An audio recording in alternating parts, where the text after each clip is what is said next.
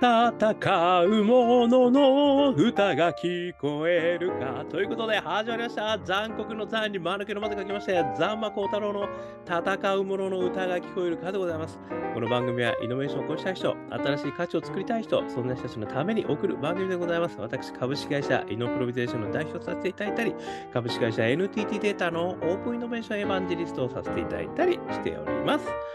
さてさて、本日はですね、えー、2023年4月14日の夜と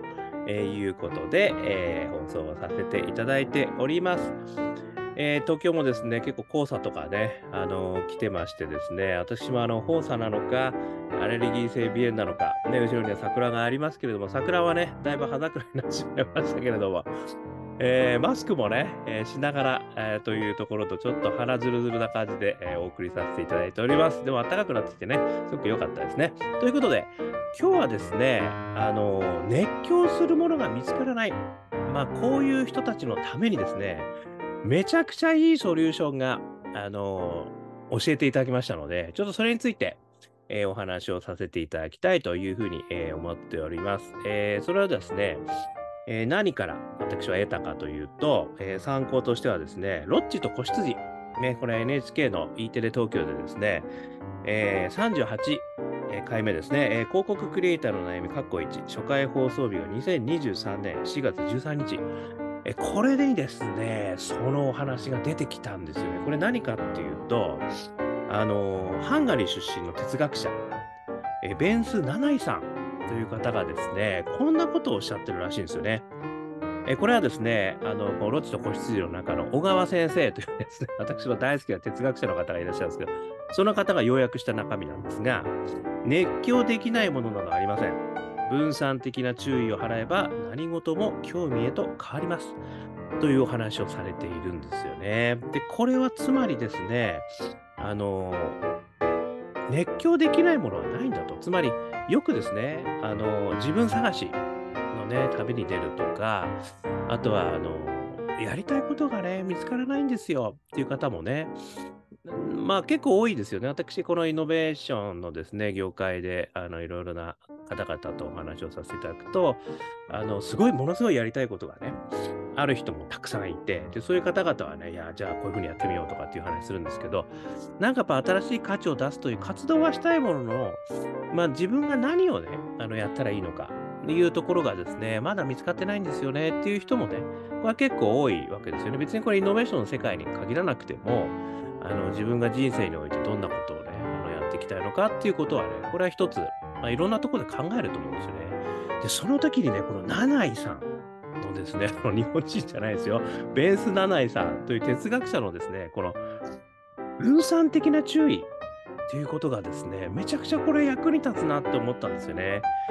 これですね、あの、どういうことかっていうと、まあ、例の中ではこの美術のね、鑑賞とかがあるんですけれども、あの、いろんな部分をね、それぞれの人がこう見ることができる。まあ、美術の鑑賞とかっていうと、いろいろね、こう説明文とかがあって、なるほど、そういうことで作ったんですね、とかっていうと、一元的な見方になってしまうんですけれども、でも実は、この人のかぶってる帽子ってちょっとダサいよね、とかね。なんかこの横っちょにいる人、ちょっとこれおどけてないとかね、そういう発見があるんじゃないかっていう話をですね、これ分散的注意っていう言い方でされてるようなんですよね。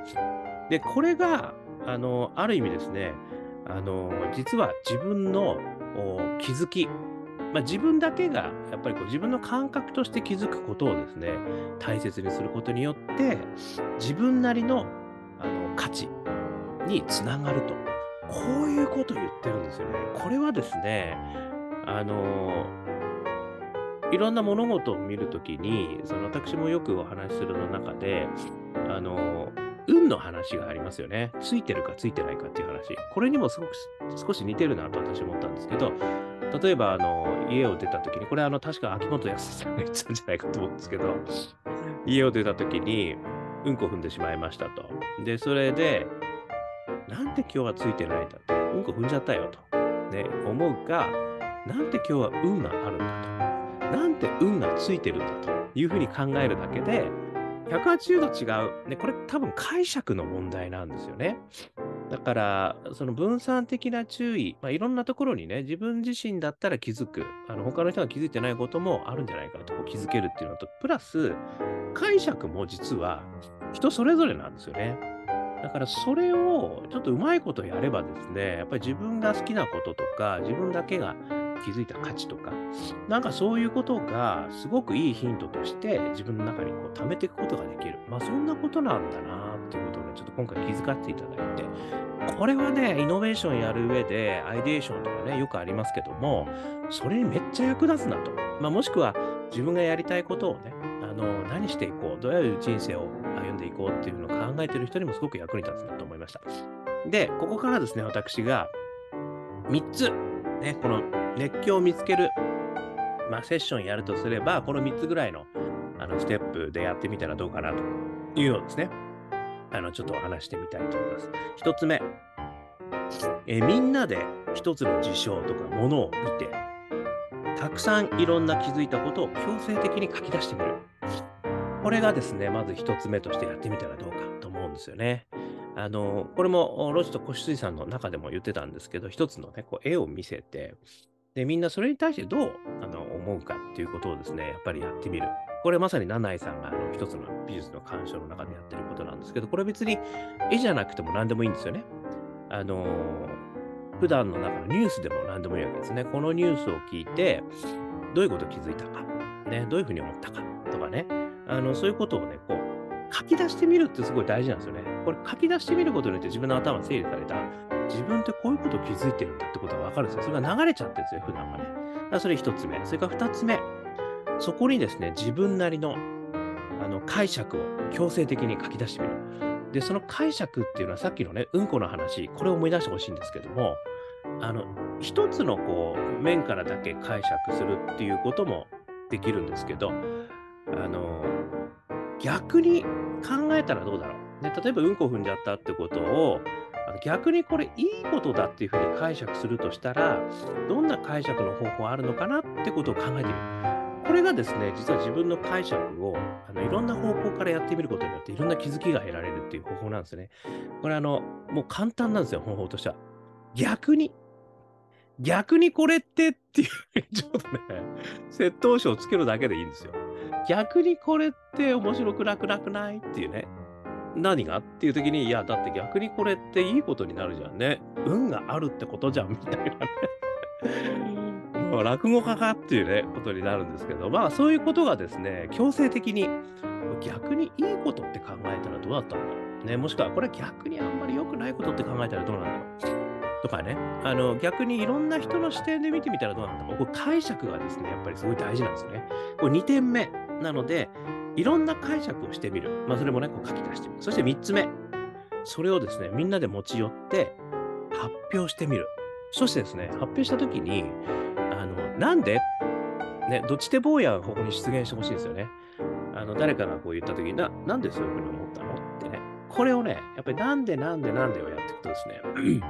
あの、これ言われた方も、あの、なんでそういうふうに思ったかって意外と分かってなかったりして、で、考えるんですよね。で、そうすると、その人の抽象的なこう価値観とかに結構ね、こう結びついてったりするんですよね。いや、僕はね、やっぱり、なんといっても、あの、社会貢献やりたいんですよね。だからやっぱりこういう見方したんですよね。とか、もしくは、あの、自分はね、やっぱ人がね、笑ってる姿がね、めちゃくちゃ好きなんですよ、と。で、その笑ってる姿に常々、あの触れていたいと思うんで、こういうふうに考えてみた。とかね、なんかその人ね、価値観が出てくるんですよ。こう、なんでって聞くとね。この3つをね、これセッションでやったら、あの見つけられない、いや要は自分のやりたいことが見つからない人用のセッション。ね、もしくは、あの自分のこれからね、あの生きていく価値を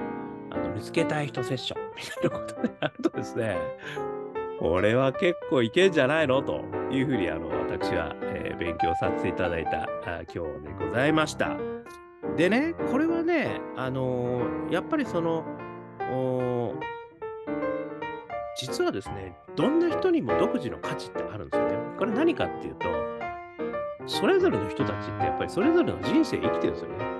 で、これ同じ会社の中の人たちの同じ会社のミッションで同じこのミッションをあのやるためにはどうしたらいいんだとかっていうセッションやっちゃうと、大体みんな同じになるんですよね。それで、あの上司からね、うちのか、うちの連中はイノベーティブなやつがいない、ね、イノベーション人材が欲しいとかっつってね、そういうのがもう9割以上いるって言われてるんですけど、私は全くそう思ってなくて、実は引き出し方が違うというふうに思ってるんですよね。つまり、みんなやっぱりそれぞれ価値観は違うんですよ。人生が違うから。だからその価値観をあの出してもらうようなあのセッションにしていくとですね、全然違うものになっていく。というふうに思うんですよね。だから、一人としてね、同じ人生を歩んでる人はいないわけですから、世界に一つだけの花、ね、みんな持ってる。ということで、ちょっとね、古めでございますけど。ということなので、あの、このね、分散的注意のね、こう、セッションをやってみるっていうのは、私すごく面白いなっていうふうに思いました。ね、もし誰かやってみたい方がいれば、一回やってみましょう。ね。あの、私にぜひともご相談ください。ということで、えー、少しでもですね、参考になりましたら幸いでございます。えー、アンカー .f もしくはですね、えー、Spotify by Podcasters ね、えー、もしくは Apple、えー、iTunes、iTunes じゃないな、Podcast ね、こちらの方で毎日配信してますね。これね、えー、今回はね、YouTube にも配信できるようにちょっと画像でも撮ってみましたね。YouTube もありですね。登録してみたら毎日配信されますよ。あとはですね、えー SNS ね、えー、Facebook とかやってますんで、これね、いろいろやってますんで、よかったらコメントください。えー、そして、そして、えー、我がアカペラグループ、私はアカペラグループを歌っておりまして、香港ラッキーズというですね、アカペラグループを歌っておりまして、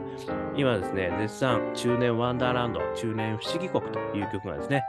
ストリーミング再生、ね、皆さん無料で見れますから、もう YouTube でも見れますからね、えー、いうところで、ぜひぜひ、中年不思議国検索していただくと、すごい元気が出る曲なんでね、よかったら聴いてみてください。えー、シェアも大歓迎。ね、そして、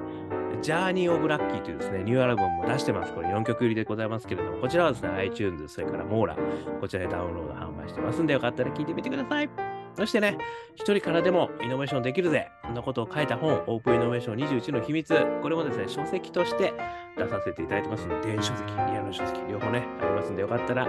えー、見てみてください、えー、こんなことをお話してる私でございますけど、普段はイノベーションコンサルやっておりましてですね、えー、なかなかね、イノベーションができない、いいアイデアができない、ビジネスができない、ね、POC まで行くけど、ね、ビジネス化できない、ね、組織の中でこうイノベーターを育てられない、いろんな悩み聞いておりますんで、よかったらお気軽にご相談くださいませ。研修とかね、ワーキングとかワークショップ、いろいろやってますよ。えー、そして最後にですね、起業したい、ね、新しい価値を作る会社を作りたいというふうに思っていても、なかなかですね、あのやっぱりリスクが高い、ねえー、雪が出ない、えー、どうやってやったらいいか分かんない、そんな方々もたくさんいらっしゃると思いますけれども、そういう方々のためにですね、私、新しいプラットフォーム作りも今頑張ってやってますので、何とでも挑戦できる世界をね、このミッションを達成するために頑張ってますので、そういう方ももしよかったら、えー、お問い合わせくださいませ。ということで、今日も聞いていただきましてどうもありがとうございました。それでは皆様頑張りましょう。また明日